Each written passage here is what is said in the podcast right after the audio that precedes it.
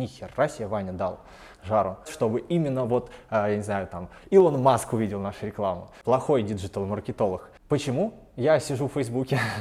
Потому что у меня там больше лайков. Блин, там все продают, там капец, как классно. Блин, если у них сработало, значит и у нас сработает. Копировать, вставить. Не от слова трах, а от слова трэш. Они говорят, что вот есть Иван Ботанов и его канал, да, который, оказывается, снимает очень крутые штуки. Да? Там его не покажут по Первому каналу, потому что это не ширпотреб. Вот. А вы же не любите ширпотреб, поэтому подписывайтесь на канал и тому подобное. Всем привет! Сегодня в офисе Сергей Чекмарев, диджитал-маркетолог, написал собственную книгу «Социальные сети для бизнеса». Серега, привет! Первый вопрос, который интересует, я уверен, многих, кто зайдет посмотреть этот выпуск. Как набрать подписчиков? Ну, на самом деле есть вариантов несколько, как всегда. Первый – нормальный метод, второй – уродский метод.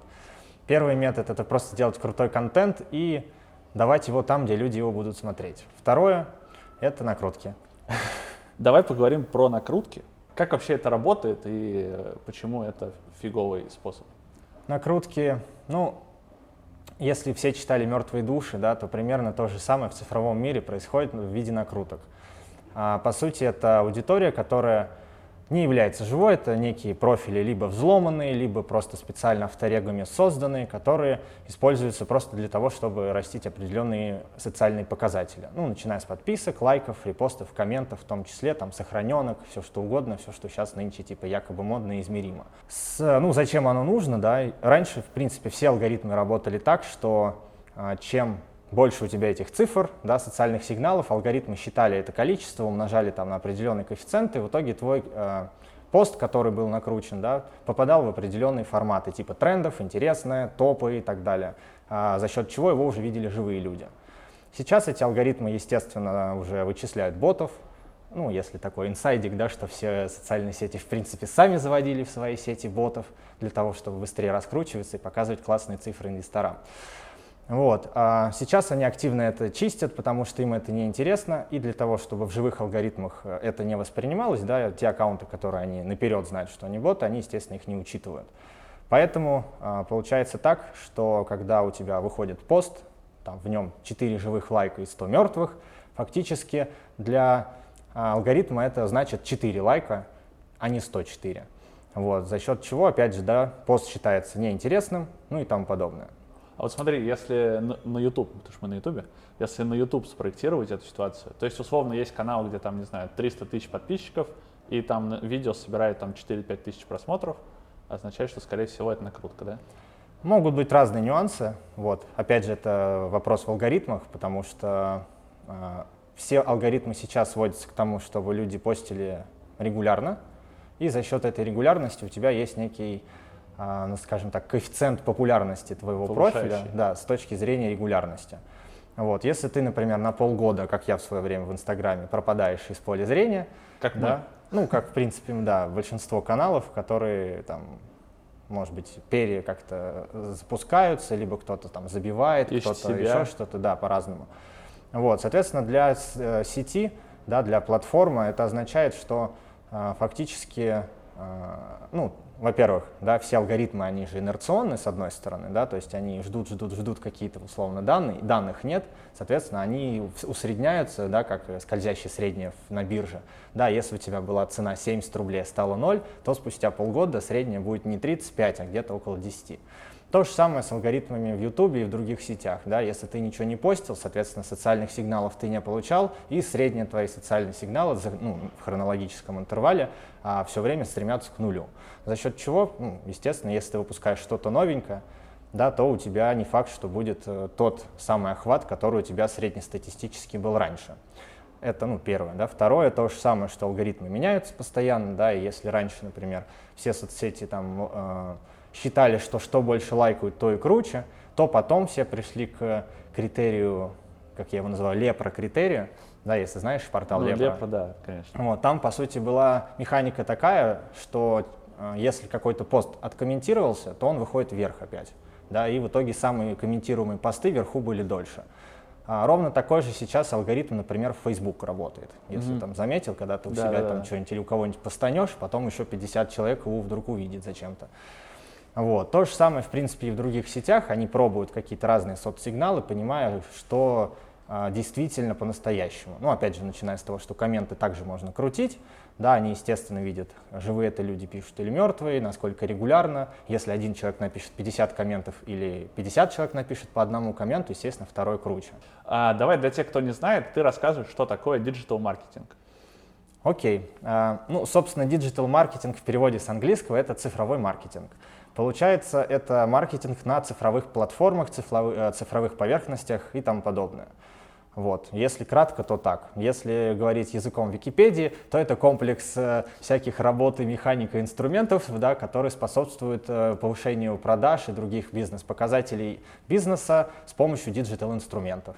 Чем обычный маркетинг отличается от диджитал-маркетинга?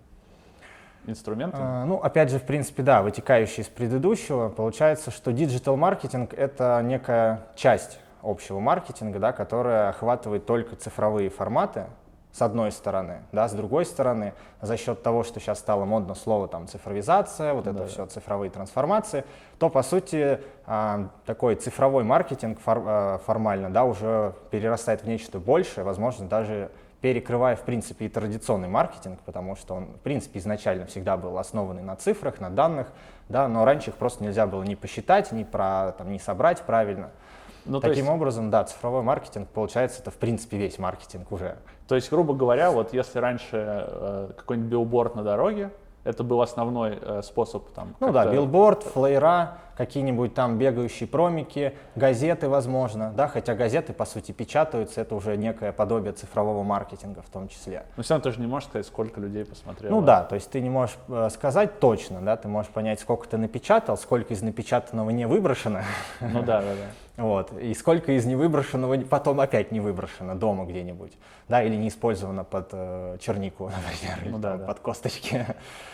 Вот. Соответственно, сейчас, да, этих инструментов больше, аналитика все более глубокая и точная, вот, и к ней уже можно добавлять всякие разные как математические, статистические вещи, так и какие-то банальные там быстрые проверки каких-то эмпирических, да, слово модное, гипотез. То есть когда ты что-то такое себе подумал, ой, а давай-ка попробуем вот это, и ты так чпок пульнул там, да, какой-то креативчик, запустил на лендинг, получил заявки по такой цене и оценил это там за один день буквально. Mm-hmm. Раньше, чтобы это сделать, да, системы впаивали по миллиону денег, вот, в телевизор куда-нибудь и считали отклики в виде покупок в магазине, который, не дай бог, закроется.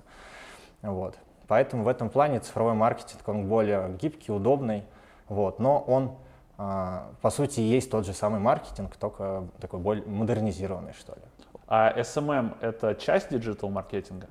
Ну, если так грубо говоря, то да, потому что, опять же, переводя с английского, SMM — это social media marketing, да, это маркетинг социальных медиа. Социальные медиа — это одни из форматов коммуникации, да, то есть если раньше была, например, СМИ, да, которые в одну сторону пишут что-то и все остальные читатели, то сейчас social media, да, позволяет людям, во-первых, давать обратную связь, во-вторых, каждый из обратной связи может стать сам автором и тому подобное, за счет чего получается такое двойное, да, вот это, двойная коммуникация в обе стороны. Вот, поэтому, да, social media — это одна часть общего цифрового вот этого потока, цифрового канала всего, который только есть. Вот. И все инструменты обычного цифрового маркетинга в social media маркетинг также применимы в рамках того, ну, в рамках тех возможностей, которые там можно делать. Я вообще ничего не понимаю в маркетинге. Uh-huh. Тысячу раз мы пытались там как-то рекламировать наши видосы, ничего никогда не получалось. Вот. Поэтому я сейчас буду задавать какие-то вопросы, которые, возможно, для тебя покажутся, ну, какими-то глупыми или, да, не страшно, слишком новичковыми. Вот. Но... Наоборот, самое смешное, что чем более простой вопрос, тем чаще его ищут. Ну да, мы на это и рассчитывали. Смотри, есть мнение, что когда ты что-то сказал по телефону, то потом у тебя всплывает эта реклама где-нибудь там ВКонтакте или, ну, где-то еще.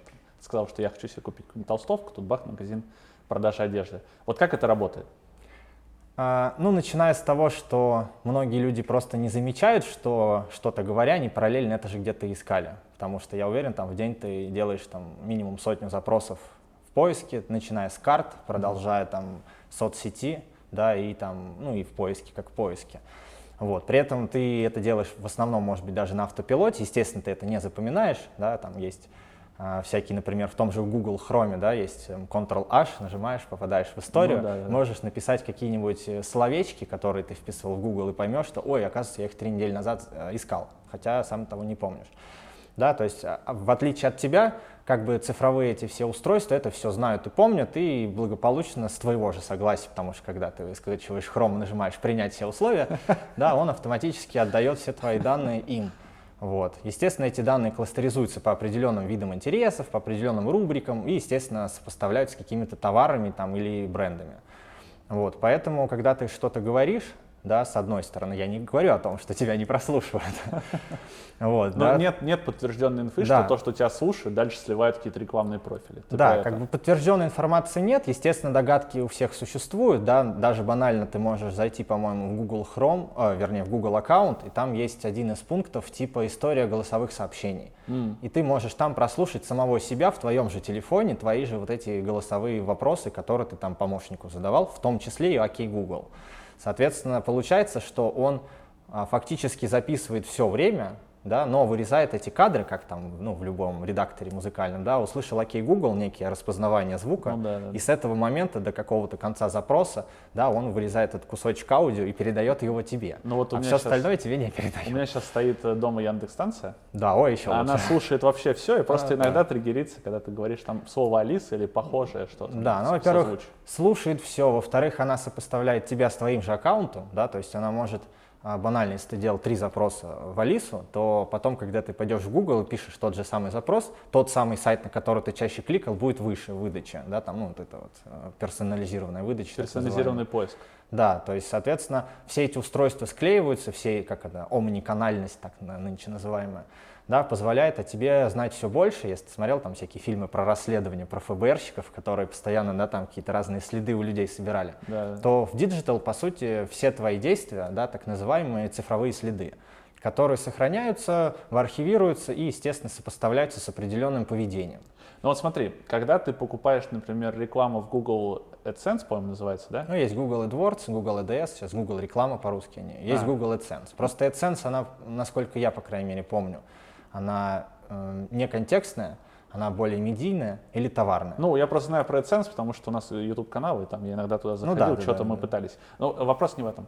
Я про то, что когда ты покупаешь рекламу на таких площадках, то аудитория, которую ты там выбираешь, она формируется как раз из вот этого комплекса, ну, в том который числе ты рассказываешь. Да, но если раньше, например, все социальные, вот эти рекламные, вернее, платформы, они...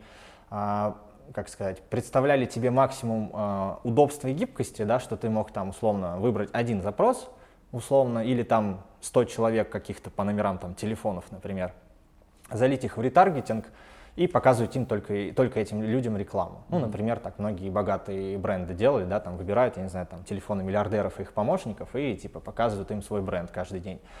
То сейчас, естественно, им невыгодно, потому что за счет этого гибкости и упрощения, да, все туда полезли, все начали одних и тех же людей обстреливать рекламой и бомбить. Вот. Людям это не нравится, учитывая, да, что, опять же, разные люди проявляют разную активность в интернете. Да, ну, например, есть школьник, который сидит в ТикТоке 4 часа в день, и каждый 4-й пост рекламный, да, за 4 часа он увидит, наверное, там 50 постов, ну, рекламы, да, то и больше. Или взять какого-нибудь там условно делового бизнесмена, который зашел в тот же самый ТикТок зачем-нибудь там на 2 минуты и увидел всего одну рекламу. Да, естественно, люди будут готовы за него платить гораздо больше, чтобы именно он увидел, а не ребенок. Ну, потому что он платежеспособный. Да, и, соответственно, таких, как он, миллиард, да, там, брендов, ну, не миллиард, но там 100 миллионов брендов, которые хотят, чтобы именно вот, я не знаю, там, Илон Маск увидел нашу рекламу, например. Да, и за счет этого растут ставки. А получается, рекламной площадке это невыгодно. Почему? Потому что она получит условно, ну, например, я делаю рекламу на одного человека, да, и ставлю ставку 1 000 000 рублей, допустим, да, он с меня заработает всего 1 000 000 рублей. При этом, если бы он это сделал там, ну, для других брендов, которые охватывают большую аудиторию, да, он бы заработал там 10 миллионов рублей. Естественно, ему я не выгоден, и он говорит: так, братан, давай, если ты минимум будешь 10 миллионов в месяц тратить, тогда хорошо, будешь этот функционал использовать. А если не будешь, иди-ка ты куда-нибудь подальше. Вот, таким образом в Google, например, и сделали. Сейчас, если ты хочешь загружать свою базу ретаргетинга, да, там каких-то людей, которые, ну, четко понятные определенные люди, которым ты хочешь, например, себя показать, то ты должен в квартал, по-моему, тратить $50 тысяч минимум. Иначе пользуешься всякими широкими интересами. Я тут вспомнил, что у тебя же есть на YouTube канал, где ты новости как раз про маркетинг делаешь. Ну да, у нас есть канал, как раз однофамильно, одноименный. Подписывайтесь, ребята, на канал Сереги. Да. Пинг! Окей, давай пойдем дальше. Расскажи, где лучше всего набирать аудиторию. Вот, например, мы YouTube-канал, у нас там 2300 подписчиков, где нам набрать еще 22 тысячи? Ну, в общем, на самом деле здесь хороший вопрос. Во-первых, нужно ли вам быть на YouTube, да, с одной стороны, потому что как раз перед тем, как, например, запускать какой бы то ни было там портал, журнал, блог или проект, да, как бы самое интересное, что нужно сделать, некую предварительную работу, аналитику, да, то есть понять, во-первых, для кого вы это снимаете в целом, да, и где те, для кого вы снимаете, где они вообще живут, ну, в диджитал мире, так скажем, да, то есть если, например, грубо говоря, да, если, например, вы бы снимали что-то про, не знаю, World of Warcraft, например, да, то самое прикольное, что вы могли бы делать, это транслировать это в саму игру, потому что все люди, которые играют в World of Warcraft, там и есть, да, они, возможно, ни на YouTube не заходят, в Телеграме не сидят, ВКонтакте то максимум музыку фоном включают, вот, а World of Warcraft все его внимание. Ну, да? Или там Twitch, например. Или да? Twitch, да, то есть если там ваша аудитория, то, возможно, вам вообще имеет смысл там, например, канал делать, но при этом с учетом широты мысли Ютуба, да, у них там все-таки, наверное, уже почти вся Россия так или иначе присутствует. Вот, естественно, в Ютубе это делать хорошо. Вот, но при этом, опять же, вам никто не запрещает, да, использовать другие инструменты, которые будут эту аудиторию, по сути, с разных точек касания, ну, всовывать в вашу, там, ну, в Ютуб, например. Да, то есть, условно, если есть какое-нибудь там сообщество программистов, например, да, там, или вот... Ну, такое есть. Да, таких сообществ полно, тот же какой-нибудь там типичный программист, да, там библиотека программиста, я программист. Да, там много, да. Да, всякие хабры, тот же самый, там, VC, например, айтишный там, раздел, ну и так далее, неважно. Да, то есть, соответственно, вы можете размещать то же самое у них, да, например, статью на VC добавили, там тоже там какой-нибудь интересный заголовок, краткий текст и ролик, как я в свое время, кстати, сделал. Мы пробовали вот. На Пикабу так делать, нас заминусовали, захейтили. Да, нет, с Пикабу проблемы, потому что там свои правила, там такое не очень. Если вы туда какой-нибудь трахотан выложили, условно, да, не от слова траха, а от слова трэш, ну, типа трэшатан, но только трахотан, короче, вот, то, соответственно, там бы все полайкали, порепостили, да, и, возможно, даже с каким-нибудь вашим легким призывом, типа, подпишитесь просто так, подписались бы просто так все равно.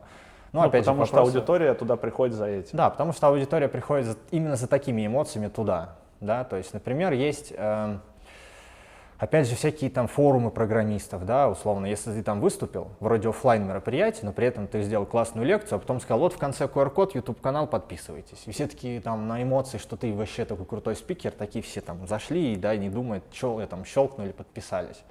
Вот. Ну, опять же, вопрос в количестве, да, то есть это форум на 100 человек, там, с конверсией 10% подпишется 10, если это форум на 100 тысяч человек, с конверсией 10% подпишется 10 тысяч и так далее.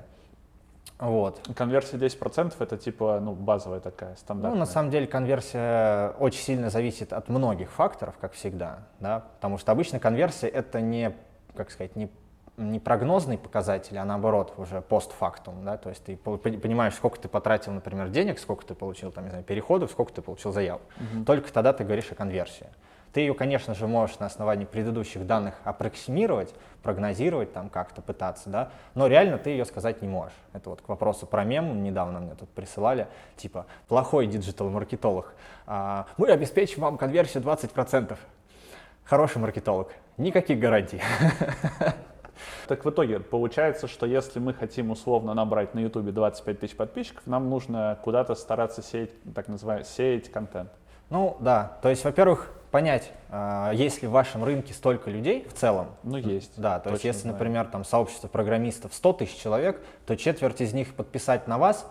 Ну, есть много вопросов, да, потому что есть и другие каналы, например, ну, да, кто-то, да, может быть, там, более, там, я не знаю, эмоционален с точки зрения каких-то трэш-приколов, еще чего бы то ни было, да, кто-то, может быть, наоборот, читает какие-то обучающие курсы, там, типа, я не знаю, Skillbox, Geekbrains и подобные. Ну, типа, JavaScript за минуту. Ну, да, или вот этот, кстати, вот, Howdy Ho, например, я вот тоже недавно, да, ролик смотрел, там, создать Telegram-бота за 1 минуту, зашел, скачал, увидел, прыг, заработало. Ну, типа, да, казалось бы, польза для меня, польза. Вот, например, такой контент заходит, да, и у него там, соответственно, 1 миллион, наверное, подписчиков, я не помню. Да, 1,5 миллиона. Или правда, даже больше, да. Вот, соответственно, эта аудитория есть, да, другой вопрос, что она воспринимает. То есть, если это какие-то вот, не знаю, молодые школьники, которые только учатся программировать, и вы под них снимаете лекции там какие-то, да, это одна аудитория. Если это уже матерые программисты, которым надо просто уже наоборот посмотреть что-то от программистов, но не про программирование, да, это, соответственно, другая аудитория, ее другой объем, ну, опять же, да, там по какой-нибудь, не знаю, пирамиде, по пирамиде навыков, да, то есть типа люди, которые не знают ничего, их много, а люди, которые знают много, их мало. И, соответственно, может быть, да, ваша аудитория вот именно вот этих программистов, их там может быть на всю страну, дай бог, если 100 тысяч реально и будет. В итоге четверть на вас подписать, значит, вы должны, я не знаю, в наибольшей степени среди конкурентов, да, соответствовать их интересам в том числе. Ну и желательно, чтобы вы еще что-то сделали такого, чего они даже еще не знают, что они хотят, но хотят. Да, это как раз к вопросу про предиктивный маркетинг, про предиктивные продукты и так далее. Ну, инновации вот эти все так называемые. Вот, поэтому, да, чтобы вам набрать 25 тысяч подписчиков, да, вам нужно понять, из какого числа людей вы их набираете, да, понять примерную конверсию, опять же, да, ну, некой замерами, тестами, аналитикой. Вот, и опять же понять, где они находятся, да, и вот как-то уже, да, плавно перетекаю к посевам, да, посев, по сути, если, например, на вашем конкретно канале сейчас, да, вы, как ты говоришь, не хватает подписчиков, ну, их всегда не хватает относительно вашей цели, да, то есть у вас сейчас там 2300, да, должно быть 25, вот, то, естественно, вы можете воспользоваться услугами других площадок, да, в которых есть достаточное количество подписчиков из вашей целевой аудитории, вот. Да, то есть если, например, в таргетинге там каком-то или контексте, да, вы настраиваете некий показ баннера с возможностью перейти куда-нибудь там на YouTube, да, то посев — это непосредственно интеграция вашего контента в тот там блог, сообщество или канал, или там на сайт, да, в котором сидят люди, заходят туда с интересом, вот, и между делом, между всем другим контентом, да, встраивается ваш, по сути. Вот. Ну, слово посев странное, да, но выглядит, как будто ты берешь какую-нибудь пшеницу и сеешь ее вот так вот по полю. Но на самом деле, по сути, так и есть, да, только ростки там получаются, это как раз те самые подписчики, которые вырастают на вашем канале, да, если вы их, ну, по чужой земле, скажем так, посыпали. Вот, то есть это, если языком простого человека говорить, это обычное размещение вашего контента на чужих каналах, на чужих сообществах, площадках, сайтах, ресурсах и тому подобное. Ну, это, как правило, это платный посев? По-разному. Вот. Здесь как бы есть много нюансов, да, если вы, например, вот как мы, например, с тобой снимаем контент, назовем его коллаборацией в том числе, да, то я могу этот контент, например, разместить у себя в том числе, потому что он про меня, бесплатно. Да. Вот. То же самое, если вы снимаете с другими людьми, да, они могут это размещать, потому что на этом контенте он присутствует. И ему как бы, во-первых, для своего контент-плана это интересно, для его подписчиков это там интересно, ну и лишний раз где-нибудь эго почесать тоже, да, чтобы меня пригласили там. В плане респекта, то есть тебя кто-то может репостнуть просто потому, что понравился контент. То есть если ты как раз, да, создаешь виральный контент, то люди, когда тебя, по сути, репостят, фактически они тоже делают посев у себя на ленте там, или, да, другану в личку скинуть, это же тоже некий посев, да, только вопрос в аудитории. Когда ты в личку кидаешь, это посев на одного человека, условно, когда ты кидаешь какой-нибудь канал, это посев там на 10% от их аудитории, ну, плюс-минус. А есть же еще вирусные видосы, так называемые. Да, есть вирусные видосы, это, ну, ролики, которым людям хочется поделиться с друзьями, там, с коллегами, ну, опять же, в зависимости от тематики, да, и от видосика. Вот, то есть если это что-то шокирующее, если это что-то такое, чего ты раньше не видел, если это что-то там крутое в спорте, например, да, всякие там трюки и так далее, вот, то люди, да, охотно этим и делятся. По сути, главная задача контент-мейкеров, скажем так, да, как раз такой контент и создавать. Завирусить. Ну да, то есть формально можно снять один ролик, который тебе принесет все сразу. Да, вот в свое время там есть один YouTube-канал, не помню название, они просто делают подборки из вирусных роликов. То есть им присылают кто-нибудь в личку вирусные ролики, они их там нарезками делают и постят. И, естественно, каждый у них ролик автоматически вирусный, потому что люди по пятницам под чаек садятся и знают, что они сейчас посмотрят подборку самых вирусных роликов мира за неделю. А есть же вот недавно совсем ребята появились, Бирчпанк на Ютубе, которые вот сделали вот эту деревню с роботами, какой-то там экспресс, который летит в космосе. Что-то такое. Это вот пример типа примерно того же самого, да. То есть это некий пост, которым, короче, главный принцип виральности — это то, что тебе было бы не стыдно разместить у себя, и, может быть, даже наоборот, было бы круто этим понтануться. Сейчас очень популярен ТикТок. Угу. И вот лично я там, когда писал вопросы, я подумал, а что не так с Инстаграмом? Ведь в Инстаграме тоже есть видосы по минуте, вот, все то же самое. Но почему ТикТок стрельнул сейчас, а Инстаграм... как остался там соцсетью с фоточками, так продолжает быть? Ну, тут теорий много, как всегда, да, начиная с того, что Инстаграм скопировал эти видосики у ТикТока, там, Reels так называемый и так далее. Вот, то есть... Нет, так они же еще раньше были. Ну, у них были сторис, потом появился и IGTV, вот. Но при этом в IGTV, например, да, там, да, очень длительного времени даже каталога не было как такового. То есть просто IGTV в профиле ты видишь, а каталога нет, поиска нет, алгоритма как такового тоже нормального не было. Вот, то есть когда появился TikTok и начал разрывать уже потихоньку, да, и все предиктивно поняли, что это за этим будущее, вот, то Instagram, ну, в принципе, Facebook и вся его вот эта экосистема, они начали пытаться это скопировать, как, в принципе, и все, что они обычно делают. Вот. Единственное, что у них это не получилось, да, как и, опять же, как и многие функции того же, там, не знаю, Телеграма, да, которые они скопировали, у них они не сработали, потому что они их криво скопировали. Ну, типа там секретные чаты, по-моему, в WhatsApp этого не было. Начиная с того, что до WhatsApp, когда они его еще не купили, у них был свой мессенджер, которому уже много лет, но при этом он до сих пор ни хрена неудобный.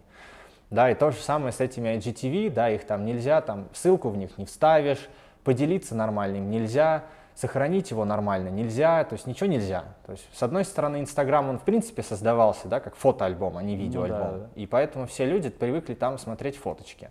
Когда там появились, например, сторис, да, это было прикольно, и, в принципе, до сих пор, наверное, да, мне кажется, большая часть людей смотрит сторис. Вот. Но это удобный формат. Почему? Потому что ты только зашел в Инстаграм, и у тебя прям вверху сразу сторис.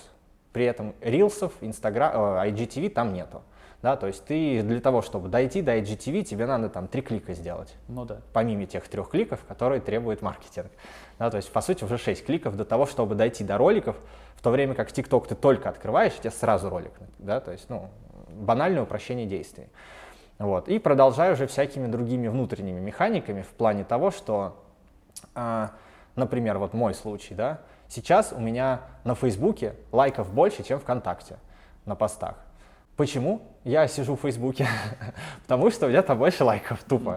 Да, и большинство людей, которые генерируют контент, они переходят туда, где их типа больше ценят, назовем это так. Да, как, в принципе, любые люди, которые на работе работают, если им предлагают лучшую работу, они идут на лучшую работу.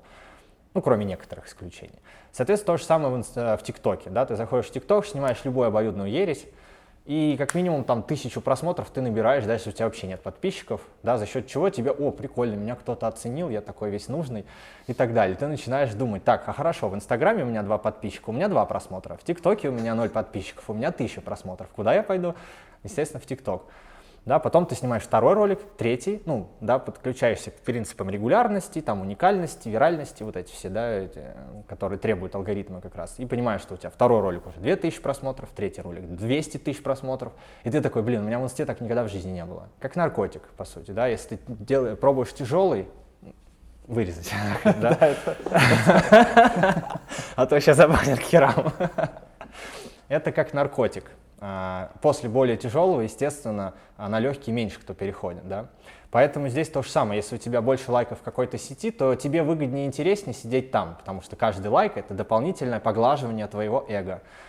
Вот. При этом, что сам алгоритм ТикТока такой, да, что ты там нет в принципе друзей, да, там просто есть подписчики, как они там называющиеся. Хотя они придумали там дополнительные какие-то супердружбы или избранные, что-то такое.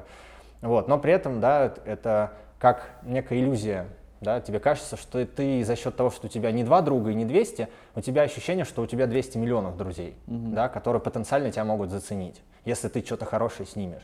Третий формат – это когда ты смотришь, да, вот в основном, как, вот зачем люди идут в ТикТок? Не для того, чтобы тупые танцы танцевать, да, все заходят в ТикТок, потому что они знают и слышали где-то, и уже видели, и, может быть, даже в друзьях знают каких-нибудь 13-15-летних ребят, которые заработали $1 миллион. Соответственно, примерно то же самое, как и с работой. Да? Если тебе в Инстаграме никто ни за что не платит, условно, да, и у тебя там продажи там, падают или вообще не идут, да? А про ТикТок со всех углов говорят, блин, там все продают, там капец, как классно, там и ссылки работают, и на сайт можно вести, да, и чего там только нет. И в итоге как бы на общей эмоциональной волне ты также перетекаешь туда. А если, не дай бог, ты еще там заработаешь, то, естественно, все остальное как бы идет куда подальше. Может быть, ты посоветуешь аудитории какие-то лайфхаки, что можно делать для того, чтобы набирать аудиторию быстрее, чем если просто, не знаю, создавать видосики или там писать какие-нибудь статьи, посты и так далее. Угу. Ну, тут тоже есть несколько направлений. Первое из них, оно, наверное, не самое лучшее, но при этом самое эффективное, как показывает практика. Да, оно называется локализация. Либо по простонародью воровство. Ты берешь просто успешные западные или там восточные проекты, которые уже набрали аудиторию по твоей тематике, и по сути делаешь тот же самый контент. Ну, естественно, локализуя под аудиторию российскую, с русским языком, с русскими менталитетами, русскими там какими-то образами, триггерами и тому подобное. Да, ну, мы видим повсеместно музыка, фильмы, книжки, тиктокеры, ну и блогеры. Да, все, вот, которые просто тупо скопировали западные какие-то аналоги, все популярные. То есть успешные. Ты берешь какие-то лекалы, ну, и по сути, да. Фигачишь. То есть формально это, грубо говоря, если не вдаваться в подробности, это похоже на франшизу. Да? Там открыли Макдональдс в Америке, он там разросся, все успешно. И такие думают, блин, если у них сработало, значит и у нас сработает. Копировать, вставить. Вставили в Россию, что он менее успешный, такой же успешный. Другой вопрос, что прибыль там в $, тут в рублях. Вот, поэтому многие российские блогеры хотят на Запад, там просто в 75 раз дороже все. Вот, ну не суть. Соответственно, это первый путь, да, просто, грубо говоря, сделать некую локализацию уже популярного контента. А второй путь – это, естественно, достичь определенного экспертного уровня, да, когда ты, условно, там всю свою нишу вдоль и поперек знаешь, и знаешь, что нужно людям конкретно, да. И, естественно, ты, как, наверное, такой некий передовик, можешь это давать людям, а они за счет того, что понимают, что, блин, такого я нигде не видел, да, будут на тебя равняться, там, думать, о, да, вот он крутые вещи делает. Хотя, опять же, да, здесь, наверное, есть много нюансов, потому что то, что, опять же, на Западе где-то уже давным-давно как норма, у нас считается инновацией, да, и поэтому многие, опять же, возвращаются к первому направлению. Вот. Ну, третье направление, да, это, опять же, некая психологическая инфлюенс-история, да, когда многие влиятельные люди, у которых есть, там, как ты говоришь, респект, да, они говорят, что вот есть Иван Ботанов и его канал, да, который, оказывается, снимает очень крутые штуки, да, там его не покажут по Первому каналу, потому что это не ширпотреб, вот, а вы же не любите ширпотреб, поэтому подписывайтесь на канал и тому подобное. Раньше, когда я еще только начинал работать и программировать, и веб-разработчиком был, был такой термин, как SEO. Угу. Сейчас SEO вообще живо, нет? Или это уже больше пережиток прошлого? Ну, вообще, SEO в целом как бы работало, работает, работать будет, потому что, ну, если грубо говоря, да, там Search Engine Optimization переводится, да, то есть, по сути, оптимизация под поисковой системой. Ну да. Грубо говоря, это примерно то же самое, как если ты работаешь в компании, и твой начальник говорит тебе, сделай мне отчет по вот этому шаблону, чтобы мне было понятно. Не, ну, и если... ты оптимизируешь свои какие-то там наработочки под то, как ему понятно это понять. Примерно так же работает и SEO, ну, если, да, так чисто технически. То есть, например, есть Google, который говорит, вот у нас такой алгоритм, который говорит, мы любим вот такие страницы с таким текстом, чтобы так все было размечено, чтобы вот так вот быстро все грузилось, было там под разные устройства адаптивно, и чтобы, естественно, релевантно тому запросу, который вы в заголовке написали. Ну, да, да. В итоге получается, что да, ты это все сделал, поисковик там по своим этим алгоритмам начинает сопоставлять, сравнивать, как в тендерах, да, там считать какие-нибудь баллы, и у кого баллов больше, тот на верхней выдаче. Естественно, человек, который это сделал, получает миллион трафика и говорит, блин, SEO работает. Да, потом другой чувак, который взял такой, говорит, ай, дай-ка я у него все перекопирую, сделаю так же. Да, там в итоге, опять же, поисковик пересчитывает, считает, у него же есть показатель уникальности, видит, что это полностью скопированный сайт, он говорит, 0 баллов тебе, да, своровано, сплагиачено, вот, и, естественно, миллион трафика он не получает. Говорит, SEO не работает, все плохо. Не, я скорее, знаешь, в каком ключе? То, что сейчас многие продают, например, какие-то товары через Инстаграм, тот же самый, у них вообще нет веб-сайта. В том числе. Есть люди, которые работают через Авито. Да, ну то есть, и так далее. Если раньше как бы свой сайт это было чем-то таким стандартом для какого-то малого бизнеса, мы с тобой еще когда-то давно хотели веб-студию свою делать. Лепили-пулили, да. Да, то сейчас как бы люди, которые что-то продают, они могут там в Инстаграме аккаунт раскрутить, условно, там, да, или где-нибудь, не знаю, ВКонтакте. Ну, да. Вот, им вообще это не нужно. Ну да, если вернуться, например, к маркетингу в целом, да, к традиционному маркетингу, да, то по сути любая вот эта история, сайт, Инстаграм, YouTube, или даже телевизор, банально, да, висящий в кафешке. Это, ну, есть такой, типа, не знаю, термин точки касания, так называемый, да. То есть, если ты поставил точку касания там, где твоя аудитория это видит, с вниманием, да, то, по сути, тебе без разницы на все остальное, да. Если, например, ты понимаешь, что твоя аудитория вообще не сидит в интернете, например, да, но она ходит, есть в шоколадницу, там висит цифровая поверхность Крокус ТВ, да, и если ты в этот телевизор запулишь, именно в этом месте запулишь твою рекламу, то он охренеет, скажет, нихера себе Ваня дал жару, да, хотя при этом на размещение этой цифровой поверхности в один день на 10 показов стоит там, не знаю, меньше, чем, наверное, 1000 рублей условно, ну, если там удельная цена.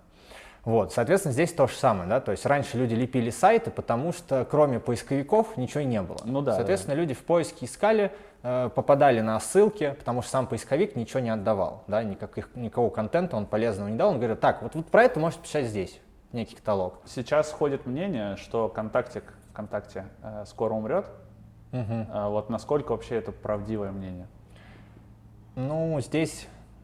У меня как бы есть такое личное видение, да, и есть, в принципе, трендовое, так скажем. Вот личное видение: ВКонтакт умирает после окончания университета.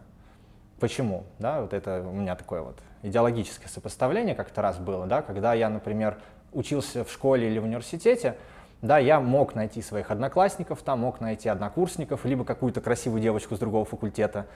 Да, то сейчас, если я, например, там, ну, условно, был на какой-то бизнес-форуме, да, я не могу там найти человека просто потому, что он работает каким-нибудь там человеком с какой-то должностью в «Газпроме». Ну, это скорее Facebook какой-нибудь. Да, то есть в итоге получается, что как только я закончил университет, мои возможности поиска ВКонтакте заканчиваются. Я в итоге просто в нем, по сути, доживаю. Ну да, да, там, ну, слушаю музыку, пока она еще бесплатная, и то не факт. Дослушиваю, там, может быть, ролики смотрю, которые в Ютубе заблокировали. Кстати, ВКонтакте уже видосы давно не смотрел. Ну, вот. Ну, помню, там раньше, просто... вот там типа 10 лет назад, там все в основном ВКонтакте смотрели. Ну да, сейчас просто они же тоже как бы все уходят в коммерческий контент, да, в платные показы и тому подобное. Вот, поэтому кто где, да, например, многое в Ютубе заблокированное, ВКонтакте не заблокировано, и наоборот. Поэтому в зависимости, опять же, от типажа человека, кто что где ищет, тот там это и находит, да, где не заблокировано. Вот, соответственно, на смену, да, когда я устроился на работу, мне нужно искать людей, профессиональные контакты, там, бизнес-партнерство, подрядчиков, может быть, в том числе. Я начинаю искать уже не по критерию факультета, кафедры там, и вуза, да, и там, курса и возраста, а ищу, например, вот, ну, как в моем случае, да, диджитал-маркетолог. Я там в свое время понял, что моя аудитория — это маркетологи в крупных корпорациях и пиарщики. Да, соответственно, все, что мне нужно сделать, попасть в какую-то соцсеть, где я могу нажать «Фильтровать. Москва. Пиарщики, маркетологи 25+», например. Ну и на всякий случай женщины, мало ли, да, там всякое разное. Вопрос: какой сервис может дать мне такую выдачу? Google нет, Яндекс нет, ВКонтакте нет, Инстаграм возможно, но нет, ТикТок нет. Остается Facebook и LinkedIn. Ну да. В итоге все люди, которые занимаются плюс-минус бизнесом, плюс-минус деловыми связями, они сидят там. Смотри, это на самом деле прям личная боль, потому что вот я, да, как там создатель какого-то контента, я не понимаю, где площадка, на которую я могу прийти и купить рекламу. А можешь ли ты рассказать, где можно вот зайти на какую-то биржу условно, да, там, может быть, биржу постов в Телеграме или там биржу каких-то, ну там еще чего-нибудь? И вот типа посмотреть, там пост стоит столько-то, там, размещается туда, ну и так далее. Или может быть такого, если нет, то как вообще покупать рекламу? Ну вообще такие биржи есть, вот. Самое банальное, что могу посоветовать, написать в гугле биржи постов в Telegram, вот. Просто я их по названиям, честно говоря, не запоминаю, вот. Но по сути биржи есть, они, естественно, включают далеко не все площадки. в свое время ВКонтакте, да, пытался такую историю сделать, типа у них есть ВКонтакте Маркет, по-моему, называется, что ли. Там можно почти в любом сообществе купить рекламу с определенными критериями. Вот. Единственное, что там раньше можно было прям конкретные сообщества прям выбрать самому, то сейчас их приходится вылавливать, так скажем. Вот. А так, например, да, для YouTube вы можете купить рекламу где угодно, да, например, в том же контексте, да, там Google ADS, Google реклама, поисковая выдача, выдача КМС, баннерская, да, ну, либо в том же самом YouTube с оплатой за клики или показа. Вернее, за клики там, наверное, уже нету, скорее за показы осталось, но при этом все равно ну, определенный там, процент кликов там будет. Вот, вы можете купить рекламу в Яндексе, да, то же самое, если люди ищут там какие-нибудь, я не знаю, YouTube-каналы для программистов, YouTube-каналы для разработчиков, да, так или иначе кто-то это ищет, пишет, поисковые выдачи, там, либо вот эти баннеры, да, поисковые, либо баннер справа на поиске, либо, опять же, RCA баннеры по рекламной сети Яндекса, да, вы также можете купить с оплатой за клики. Вот, в том же YouTube, да, есть, например, Pliber, GetBlogger, еще там парочку. Это какие-то сторонние ресурсы? Ну, это более такие, да, известные мне платформы, в которых есть разные блогеры по разным направлениям, в которых можно закупать размещение. Вот. Ну, там они и в Ютубе, и в Инстаграме они в том числе есть, и в Телеграме некоторые там есть, и ВКонтакте, даже где-то в Фейсбуке есть. Вот. Соответственно, есть некоторые другие площадки, например, Perfluence, да, такие вот стартаперы, которые, по сути, вот взяли всю эту менеджерскую рутину по работе с блогерами на себя, да, ну, как, в принципе, и GetBlogger сейчас, да. То есть ты им даешь некое ТЗ, говоришь, вот у меня ролик, вот мне там надо вот айтишных каких-то блогеров найти, от таких-то до таких-то подписчиков, там, с таким-то бюджетом. Они, соответственно, тебе могут их подобрать и за тебя с ними поговорить, да, за тебя им ТЗ поставить, за тебя там отменеджерить, чтобы они все сделали, и потом отчет тебе еще дадут, что вот все произошло. Какие зарплаты в целом сейчас на рынке диджитал-маркетинга? Ну, то есть, во-первых, есть ли такое понятие, как диджитал-маркетолог на окладе? Потому что я знаю, что ты, например, не на окладе, ты на себя работаешь. Да, у нас как студия. Но вообще в целом, да, есть такая отдельная профессия. Ее, опять же, понимают все по-разному всегда, да, потому что для кого-то диджитал-маркетолог — это и СММщик, и директолог, и копирайтер, вот, и дизайнер. Это вот одно и то же. Да, и все, один человек все рисует, малюет, да. Зачем целый отдел нанимают, да, там, например, в видеопродакшене, да, вот если продюсера называли, он был бы и оператор, и монтажник, и ретушер одновременно, и там звукорежиссер, и сценарист, да, ну это как бы нет. Это как у нас прям. Да. Соответственно, да, диджитал-маркетинг, он тоже как бы пропорционален обычно бизнесу. Да, то есть если это стартап, то там диджитал-маркетолог обычно это начиная с соучредителя, да, и заканчивая всем остальным, чуть ли не бухгалтерией. Вот, соответственно, чем больше компания, тем у него более дифференцированная задача, ее люди по методологии понимают уже, да, что диджитал-маркетолог, по сути, это некий управленец отдела диджитал-маркетинга, да, некий руководитель, который отвечает за стратегию всего вот этого диджитал-маркетинга. А дальше у него уже там могут быть замы, помощники и конкретные исполнители, типа там как раз таргетолог, директолог и так далее. Вот. Соответственно, в зависимости от того, какая компания, как его понимают, да, где-то диджитал-маркетолог получает там, наверное, от 40 рублей в месяц, ну, если именно, да, как, вот, как сотрудник. Вот, если это какой-то начинающий. Ну, да. Если... Есть какие-то градации, типа junior диджитал-маркетолог, senior диджитал-маркетолог? Ну, формально они есть, но их пока... четко нету. То есть, вот, наверное, в программировании, как они я ярко себе... Выражены, да, в программировании я понимаю, что там либо решение какой-то задачи за единицу времени, либо какой-то там комплекс знаний, да, там, в единицу времени. То в диджитал-маркетинге, по сути, с одной стороны, все платформы одинаковые, да, то есть, ну, условно, что рекламу в Яндексе настроить, что рекламу в Гугле, одно и то же, да, заголовок, описание, ссылка. Что настроить таргетинг ВКонтакте, в Фейсбуке, в Инстаграме, Телеграме, ТикТоке, ну, без Телеграма, ТикТоке, да. То же самое. Пол, возраст, локация, интересы и картинки какие, да, вставить в креатив. То есть, по сути, кажется, да что там знать, что там уметь, да, но при этом кто будет заниматься аналитикой, кто будет заниматься копирайтингом, кто будет заниматься планированием этого всего, кто будет отчеты готовить, да, кто будет ну, правильный дизайн подбирать в том числе, да. То есть это все вот эти разные люди. И чем, соответственно, больше человек этого знает, чем, ну, опять же, чем больше он, скорее, ценности компании принесет, скорее всего, да, как продажник, ну, это в любом тем он работает, да. Более востребован, высокооплачиваем, и опять же, заменим он или нет. С точки зрения разработчиков, тот же самый принцип работает. Ну да, просто в диджитал это, как сказать, пока вот нет четких границ. Да, типа человек знает только Инстаграм, значит, он 5000 получает, а если он знает все, значит, он 1 000 000 получает. Не так. У меня, например, есть знакомый таргетолог, он работает только в Инстаграме, и он поднимает 200. Но это он на себя работает? Нет, он работает в компании. Но они, кроме Инстаграма, они все пробовали, ничего не работает. Он только Инстаграм оттачивает, там сидит, вот это все делает. 200, да, хотя он и не джуниор, и не сеньор, и никто, то есть непонятно. Ну, тупо инстаграмщик, таргетолог в Инстаграме. Даже не диджитал-маркетолог официально, по сути. Вот, поэтому диджитал-маркетолог здесь очень размазано. Я думаю, по времени это, ну, со временем, вернее, это все как бы деградируется, вернее, наоборот, градируется. Будет определенная методология, определенное тестирование, в том числе, да, как, в принципе, любые профессии, некие квалификации, там, 1 класс, там, 2 класс, там, или как они там называются, уровни, порядки, ранги.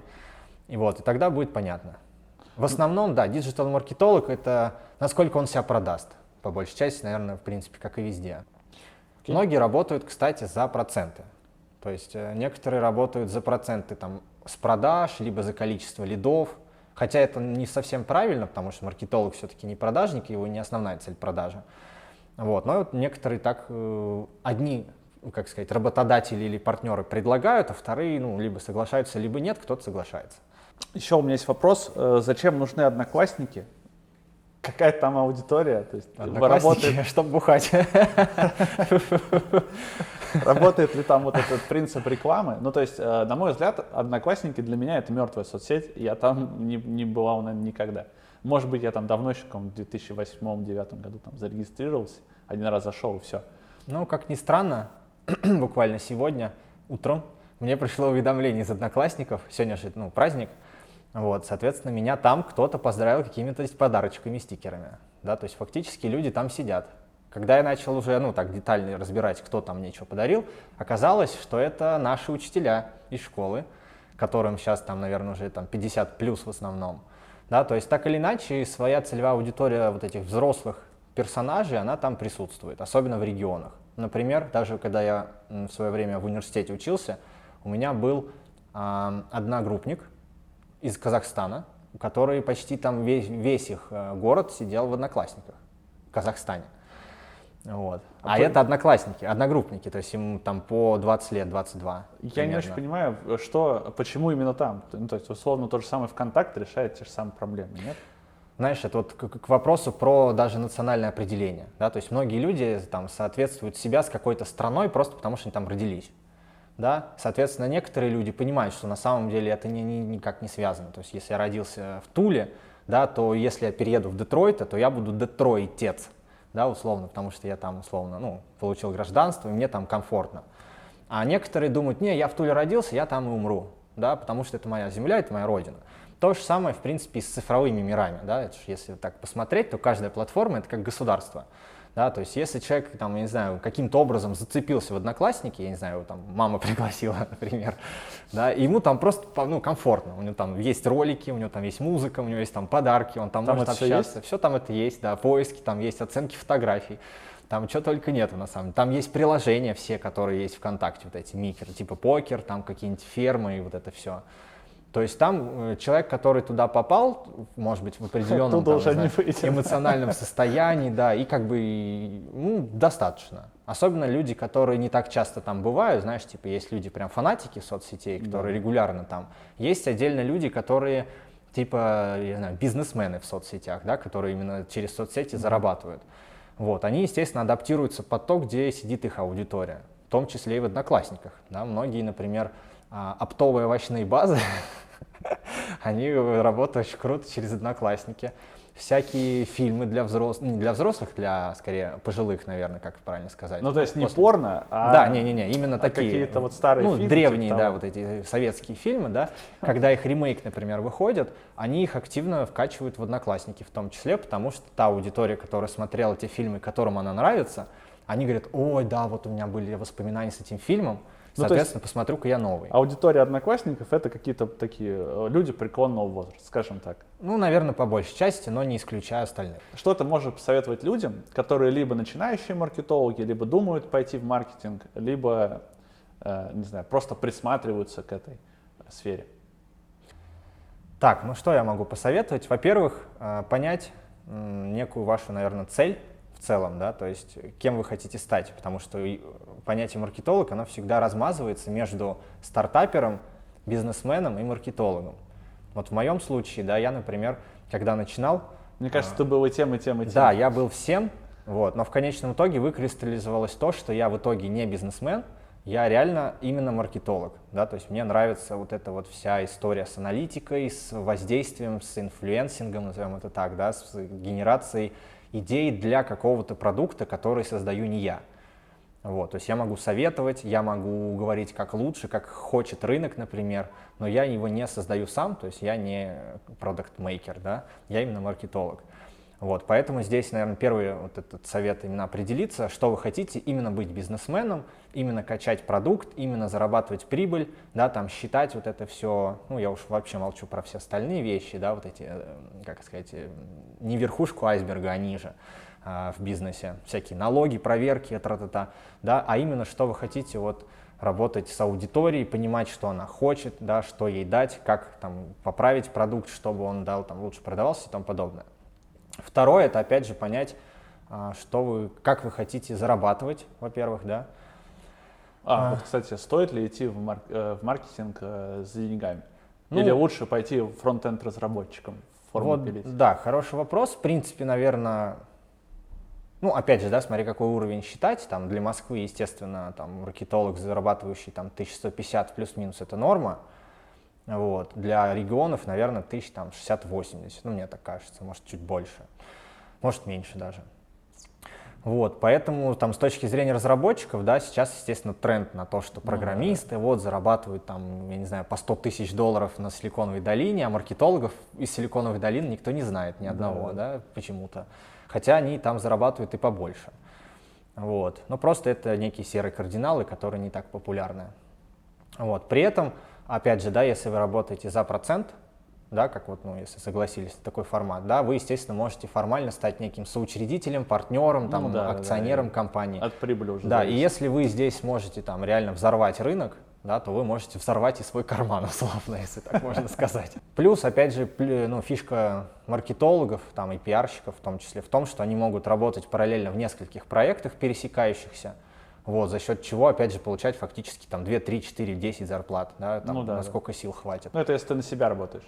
Ну да, вот. Но некоторые компании, в принципе, не против подрядчиков таких проектных, да, то есть у нас много есть компаний, с которыми даже мы работаем, как проектная команда. Приходим, они говорят, вот нам надо вот такой пул задач, да, и мы растягиваем эти задачи на полгода, например. Я понимаю, что эти задачи, растягивая на полгода, у нас занимают там 3 часа в день. Не каждый день рабочий, да, соответственно, у меня остается много времени на то, чтобы взять другие проекты. И если это не в ущерб первому, да, никто не против. Вот, поэтому никаких вопросов здесь нет. Наоборот, опять же, к вопросу про диджитал-маркетолога, да, это, наверное, одна из популярнейших удаленных профессий, да, к вопросу, ну, да, про локацию. То есть, например, можно вообще там, ну, многие маркетологи в офисах вообще не появляются, да, там, диджитал-маркетологи. Многие вообще за границей, там, где-нибудь на Бали живут, кто-то в Таиланде, кто-то вот на Кипре, кто-то просто по Европе катается, кто-то в Америке, опять же. Вот, и это, опять же, еще один главный плюс. Ну, в принципе, как и с разработчиками, да, что можно работать не только с Россией, но и со всем миром, по сути, да, то есть, как у нас, например, есть заказчики там из Сингапура, из Китая, из Испании, есть заказчики из Америки. У нас, ты имеешь в виду, ну, студии, вашу, да, вашу, да, студию? Да. Вот, ну, то есть, зрители, чтобы понять. Да. Никто не мешает, да, если вы знаете язык, да, работать на весь мир фактически. В отличие от, опять же, того же работника Макдональдса, который в России устроится туда спокойно, а в Америке его никто там не примет, потому что у него там ни вида на жительство, ни того, ни сего, ни справки, ни медстраховку на него не оформишь и так далее. В конце у нас есть вопрос, который мы задаем всем. Раньше это был один вопрос, теперь два. Интересно, как ты на них ответишь. Угу. Первое. Опиши IT-сферу целиковую, да, то есть ты можешь там включить туда SMM, как хочешь, одним словом. Будущее. Лучшая IT-компания в России.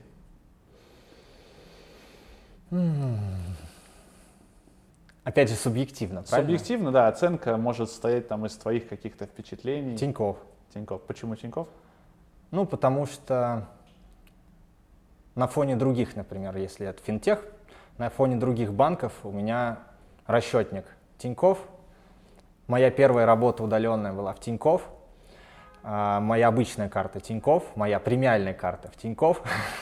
По сути, у меня еще одна карта Тинькофф, да, то есть, по сути, ну, с точки зрения принципов, да, то есть, это банк без офлайна, как он, по идее, в будущем и должен быть, но у Тинькова он уже в настоящем.